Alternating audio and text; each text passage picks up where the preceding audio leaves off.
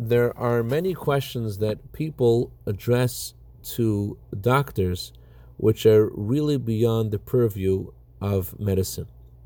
Good morning.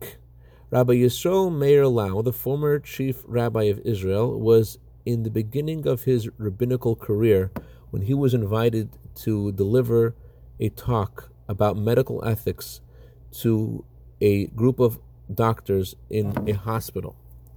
He chose the topic of end of life issues, and all the doctors present ridiculed what he had to say. Rabbi Lau did not know how to respond until one senior doctor got up and said, Gentlemen, I just want to share with you one story. When I began my career, I was working in an emergency room.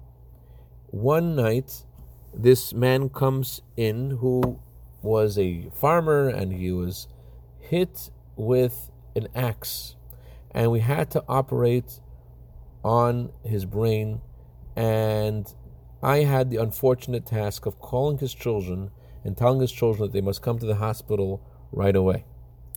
And his children arrive and we're about to operate when the children the who are, who are adults come to me and say, Rab, say, doctor, we've decided that our father has lived long enough.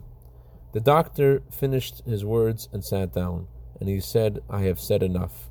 What he wanted to convey was that people do not value life, and it's not in the purview of medicine to say what is a, what is life and what isn't life. All medicine can do is to prolong your life using various medical means. But medicine cannot define what life is. For that, you have to go to the creator of all life in the Torah. I'd like to dedicate our minute of Torah today to the neshama of my grandfather, Rabbi Fogelman, whose anniversary of passing is tonight. May his neshama have an aliyah, and may he be good to better on behalf of all his descendants and families of Yisrael. Have a wonderful day.